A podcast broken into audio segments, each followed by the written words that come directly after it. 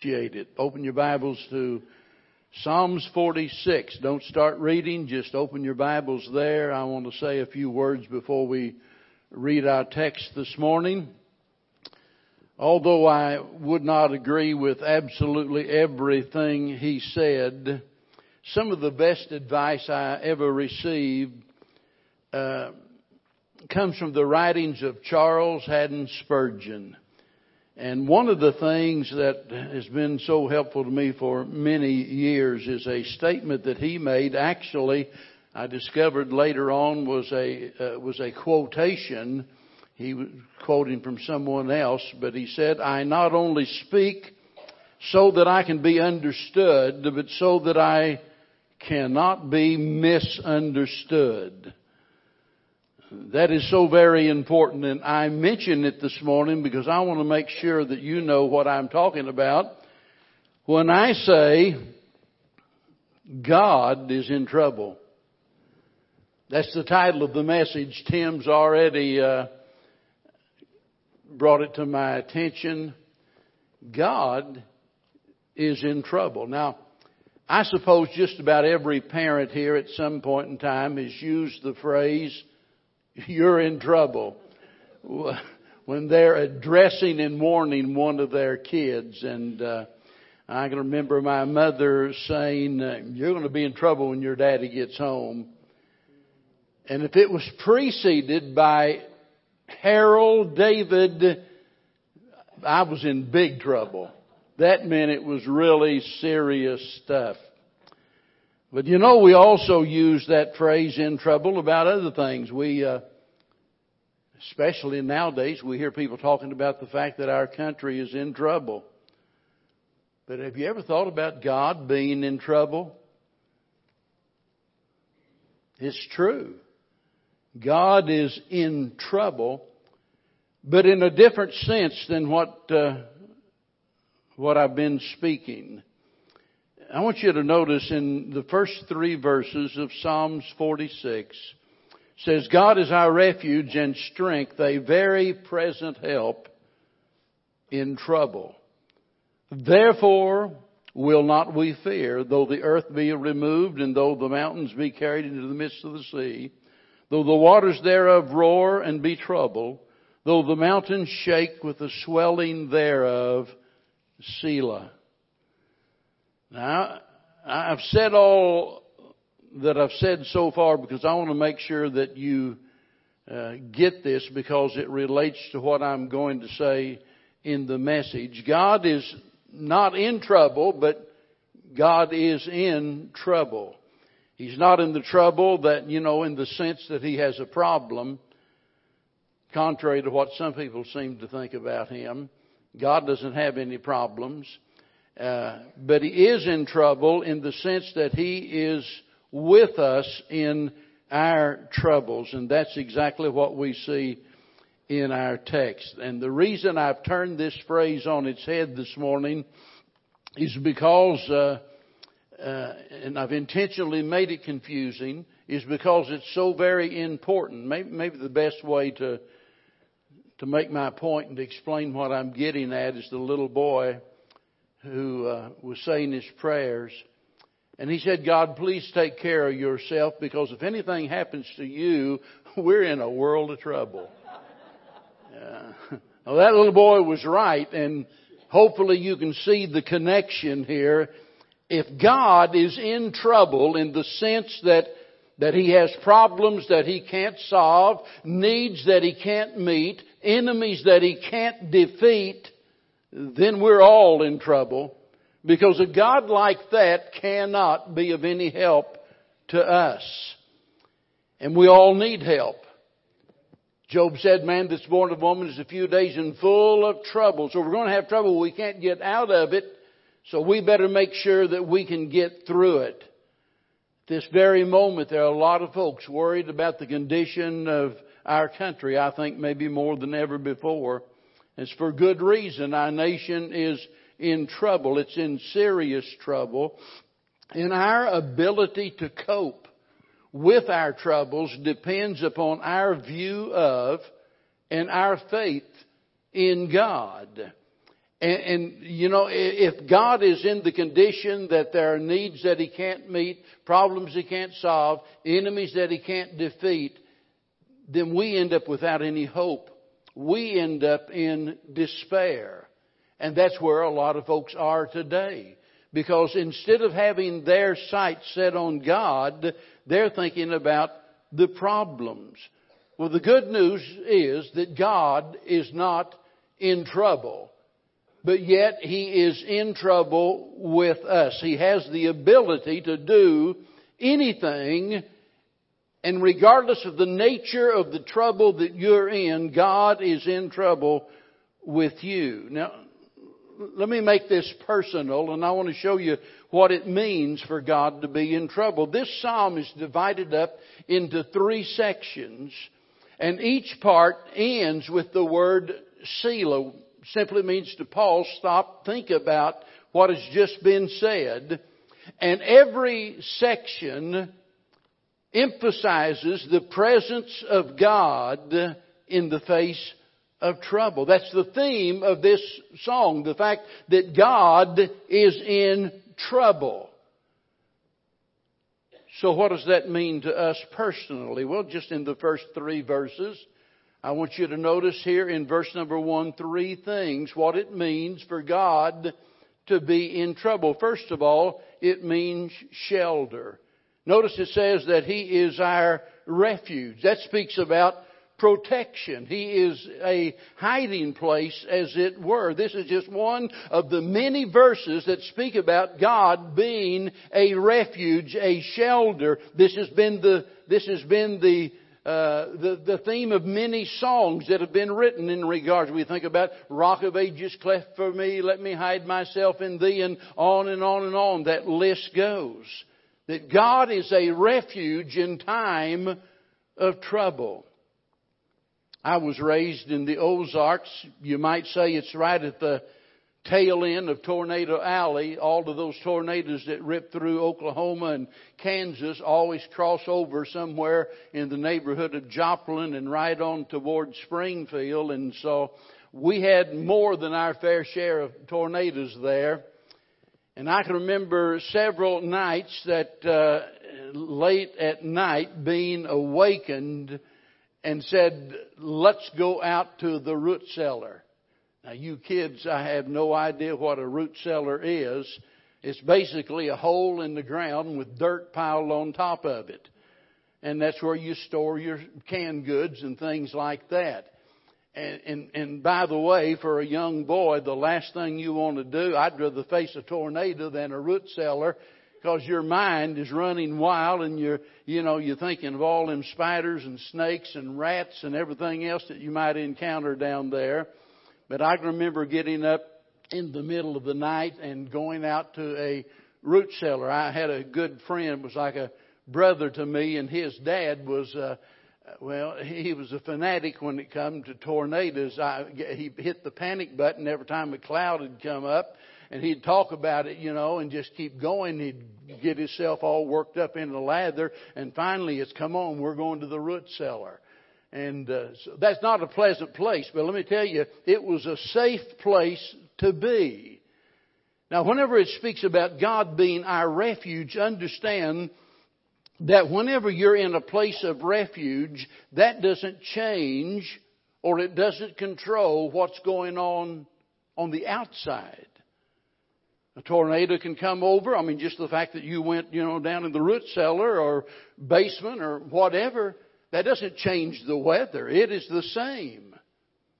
And there's so many times in our life that we misunderstand whenever we have a problem, we think that God ought to eliminate the problem altogether when God knows that we need the benefits of the problem he sends it into our life for a reason, and He's not going to allow us to escape it, but He will enable us to endure it. He provides a place of shelter. The circumstances never change. The storm is still raging. The problems still exist. But some way or another, in the middle of it all, you find a peace and a joy in knowing that God has protected you. I love that old song, Never Alone. No, never alone. Boy, that, listen, that's true. As God's people, we're never alone. We have a refuge regardless of how bad it gets. But not only, not only does this mean that uh, we have a refuge, but also the fact that God is in trouble indicates that we have strength. Notice he tells us right here clearly, God is our refuge and strength. He doesn't say one or the other. He says our refuge and our strength. When we think about the refuge, the shelter, that is a place of protection. But when we think about strength, that is speaking about power.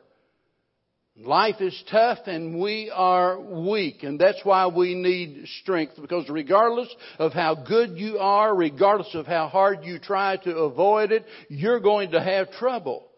You're going to have trouble because that's all a part of God's plan for your life.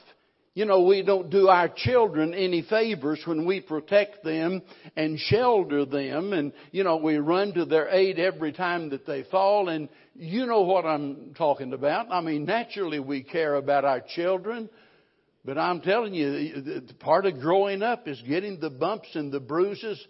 Some of us sitting around the table talking about that yesterday and the fact that you know, part of the problem today is that children, the, the, parents get too involved in things that are going on instead of letting the kids work it out and work through it. And they, listen, used to, we had fights every day on the schoolyard. I'm not talking about once in a while, but, but I, I mean every day we had, and some, some guy that I know was involved in a lot of them, but it's every day on the schoolyard, after school, during school, or whatever. I mean, today you'd have lawsuits and everything else going on, but back then, back then, you know, they let the kid settle it. If it carried over into the classroom, the teacher settled it. But that was the end of it. You didn't have to worry about parents running down there, you know, going to sue the school because somebody got a paddling. They got what they needed. Listen, Trouble is all a part of God's plan for our life. We think about the suffering of Job and we think about all of the other examples in the Bible, how that sometimes the very best people had the worst problems. And for somebody that doesn't know anything about God, maybe they're thinking, my God has lost control. You know, he, he, he either doesn't care, he doesn't know, or, or, or, or that, you know, that he's weak and helpless and he, can't be of any help. But He's there all of the time, regardless of what we're going through. And whenever God allows us to be subjected to those trials, He gives us the strength to endure them. Notice here in this psalm that He speaks about earthquakes. He speaks about storms. He speaks about war. I mean, those are things that normally we fear. Those are things that are dangerous. And yet, having spoken about those things, he tells us that we're not to fear. Our problem is we get so focused on the problem that we lose sight of the Lord. We take our eyes off of the problem solver. Instead of praying, we hit the panic button. Several years ago, there was an earthquake in the small village and the inhabitants of the of the little town were alarmed. Naturally as you would be with an earthquake they didn't have the big strong buildings like we do and their little huts and what have you were falling down one by one. And but in the midst of all of that there was one little old lady that everybody knew and they were amazed by her calmness uh, and, and, and apparently her joy even because she didn't seem to be all of that disturbed. And so one of them went to her and asked her, said, uh, are, are you not afraid? And she said, no. She said, I rejoice to know I have a God who can shake the world. Now you think about that for a little while. So many times we look at the problem and fail to see that God allows it for a good reason. Remember, everything that gets to you comes through Him first. There are no accidents. Everything is either caused or allowed to happen by God Himself. And this little old lady realized that earthquakes are dangerous, but I'm not going to think about the danger of the earthquake. I'm going to think about the greatness of my God. I have a God who has the power to literally shake this earth. Hey, listen, when you have a God that can do that, then you have a God that can keep you through the storms. Oh, the storms of life are raging, stand by me. I know that's an old Ernest Tubb song. Stand by me. Thou who rulest wind and waves, stand by me. I want you to know He's in trouble with you. Not only in trouble in the sense that He gives you a shelter, not only in trouble in the sense that He is your strength, but also in the sense that He is your solace. Notice what He says, that He is a very present help. That speaks about His presence. It speaks about the peace that He provides. Just a few weeks ago, I preached a message about the peace of God brought about by the presence of God. And I said then that the presence of God is the inspiration of missions.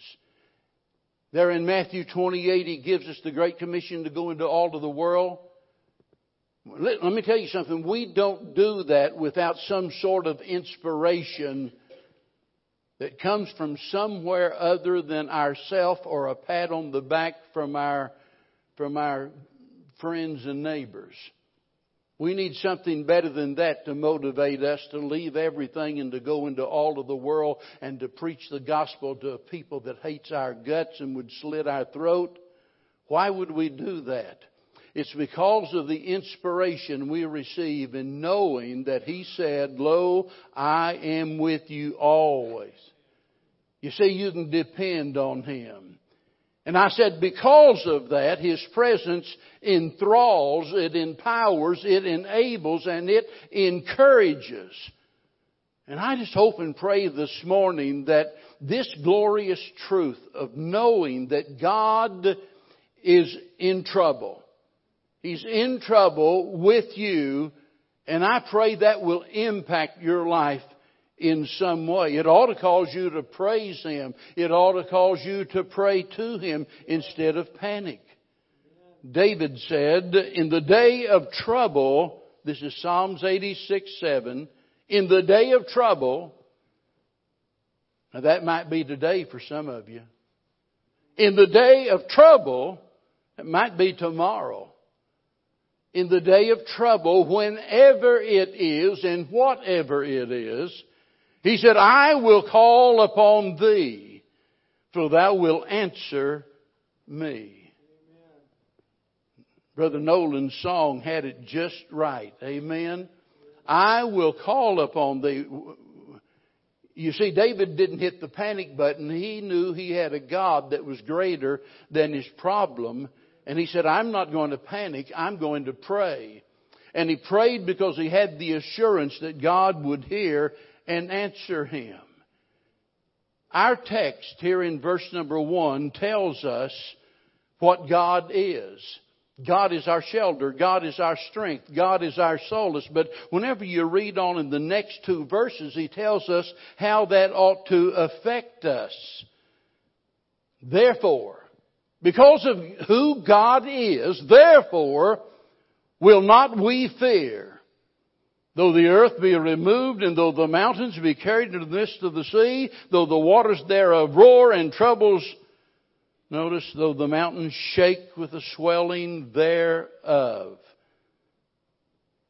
In other words, we ought to have that peace that comes in knowing that He doth all things well. And since God is in trouble, we have the courage to face whatever comes our way. Over in Hebrews chapter number 13, I think some of the most wonderful verses in all of the Bible as we anticipate our problems, as we think about our difficulties. He says, and let your conversation be without covetousness and be content with such things as you have. Now, all of us are, it's easy for us to be content when everything's going good, right? But he said, be content with such things as you have, regardless of what the situation is. For he hath said, I will never leave thee nor forsake thee. There's the promise. And then he says, so that we may boldly say, the Lord is my helper. I will not fear what man shall do unto me. And if the truth is known, there are people right now that are living in fear. There are people that are overwhelmed and ready to hit the panic button. If it's not their country they're concerned about, it's their children they're concerned about. If it's not the children, it might be their health. And all of us can just take a few seconds and automatically we can just start thinking about all of the difficulties that we face. You better believe that Satan's going to do everything in his power to attack you and to just bombard your mind with all of those negative things. That's why the cure for worry is found over in Philippians chapter number four, where Paul makes that absolutely amazing statement that, you know, I'm sure you've been around friends and explaining your problems and maybe they look at you and say, you know, I'm going to be praying for you and you don't have anything to worry about. And you just feel like punching them in the nose. You know what I mean? One of the worst things a preacher can do when he's with a family in distress is to preach a little sermonette. The best thing he can do is just let a tear come to his eye and give him a hug and say, I love you, I'm praying for you. They don't need a lecture at a time like that. Now listen to what Paul said, rejoice in the Lord always, and again, I say rejoice. We do that rather well whenever things are going well, don't we? boy, you let, you know, you let the problems come our way and all of a sudden we lose our joy, which is our strength. And then he says in verse 6, be careful for nothing. That's the same as saying don't worry about anything.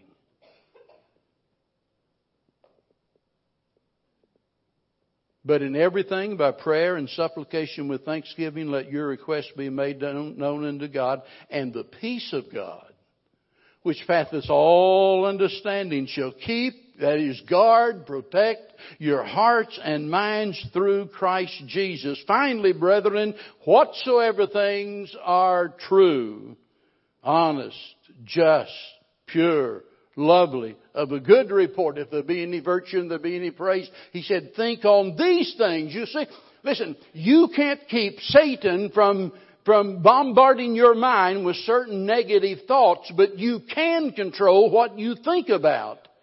And when those things come, Paul says shift your focus and think about those things that are pure and lovely and so on and so forth. And if you sum all of those up, you know what it spells basically? Jesus. Because all of those things are graces that are characteristic of Him. And that's why the Bible says looking unto Jesus, the author and the finisher of our faith. That's why Hebrews 12:3 says consider him. You see, whenever we get focused on the problem, we get distracted and then we get discouraged and we end up in despair. And there's no reason for us to be in a state of despair. Why? Because God is in trouble. In trouble with us. Now, notice, speaking about all of these things, these earthquakes, the war, the storms, and all of these things, notice verse number four, right on the heels of having spoken about those calamities, notice what he says, there is a river, the streams whereof shall make glad the city of God. That might not mean a lot to you, but you better believe that got the attention of absolutely every single Jew. When it speaks about the city of God, automatically the thing that comes to their mind was Jerusalem. Jerusalem, by the way, was one of the very few major cities that was not built on a river.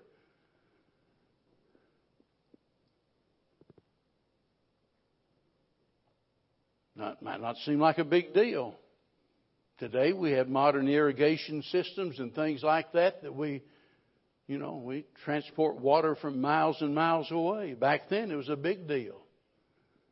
It was such a big deal that whenever Sennacherib, who was the, the king of the Assyrians, decided to come against Judah and to capture Jerusalem, before that happened, they, they had destroyed, sacked 46 towns and villages. Their army had carried away 200,000 into captivity. An army of Assyrians, of a, at least 186,000 Assyrian soldiers had Jerusalem surrounded. There seemed to be no way out. They camped there just waiting till they ran out of water. And they knew they would have to surrender or die.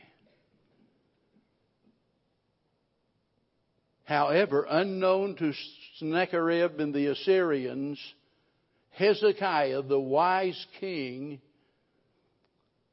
had built a tunnel transporting water some said 1,177 feet, I think it was, over a quarter of a mile, bringing that water underground to the pool of Siloam.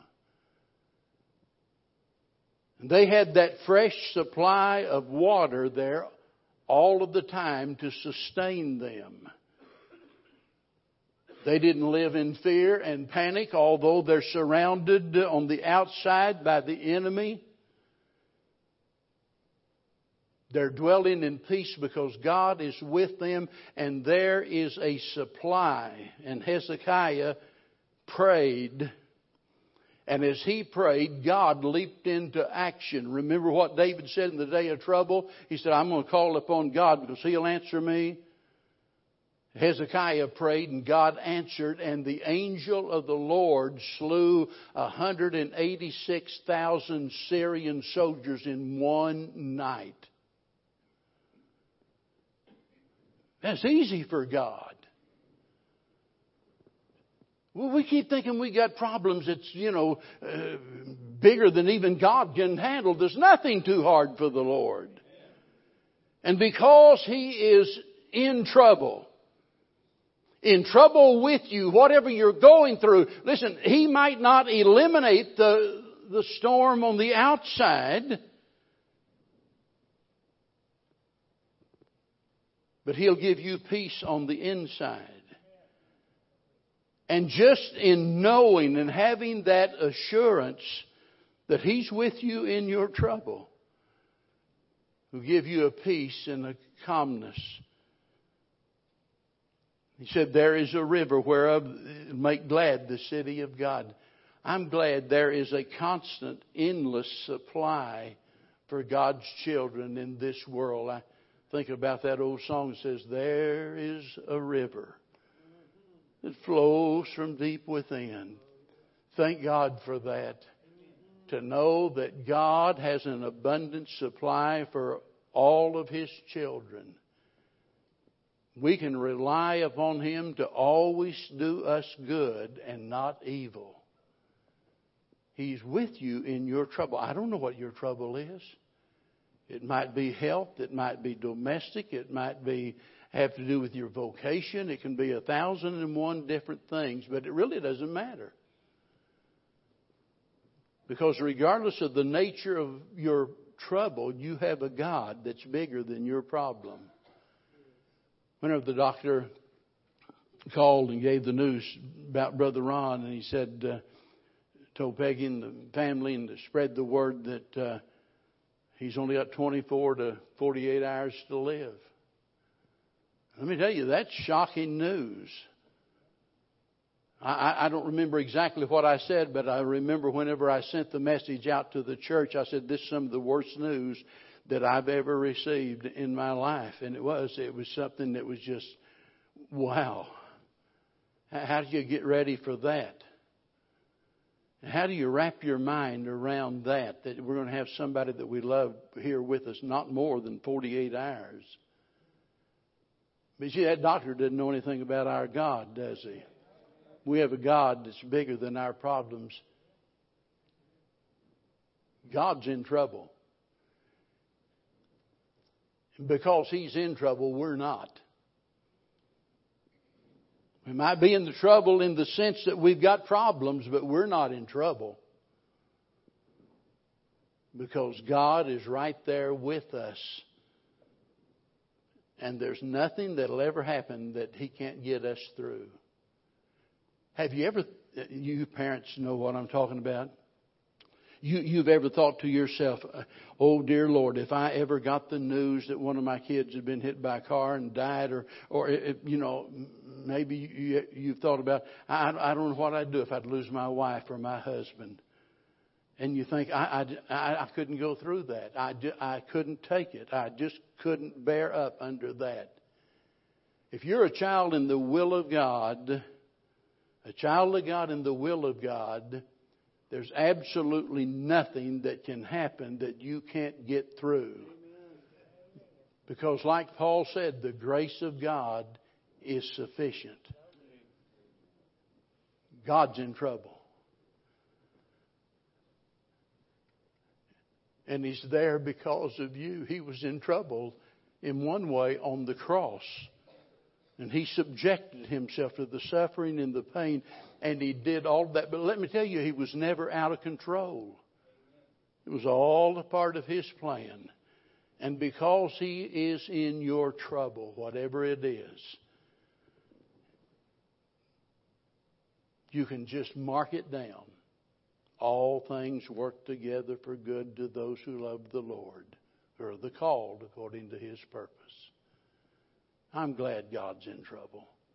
Let's all stand. Father, how we thank you this morning for the wonderful assurance that we have that through the difficulties of life, we have that blessed assurance that absolutely nothing can defeat us, nothing can destroy us, that Satan can't do anything to touch us or to take our life that everything that happens to us, first of all, must come through the filter of your wisdom and your love. And Lord, we know that if you allow it, that you will be right there in the trouble with us to deliver us and to help us through the difficulty. And not only to deliver us, but then to turn around and to use that experience in some way that will glorify yourself and edify your people. Help us this morning to not panic, but to leave here with peace because we've been reminded that God is in trouble. But we pray in your name.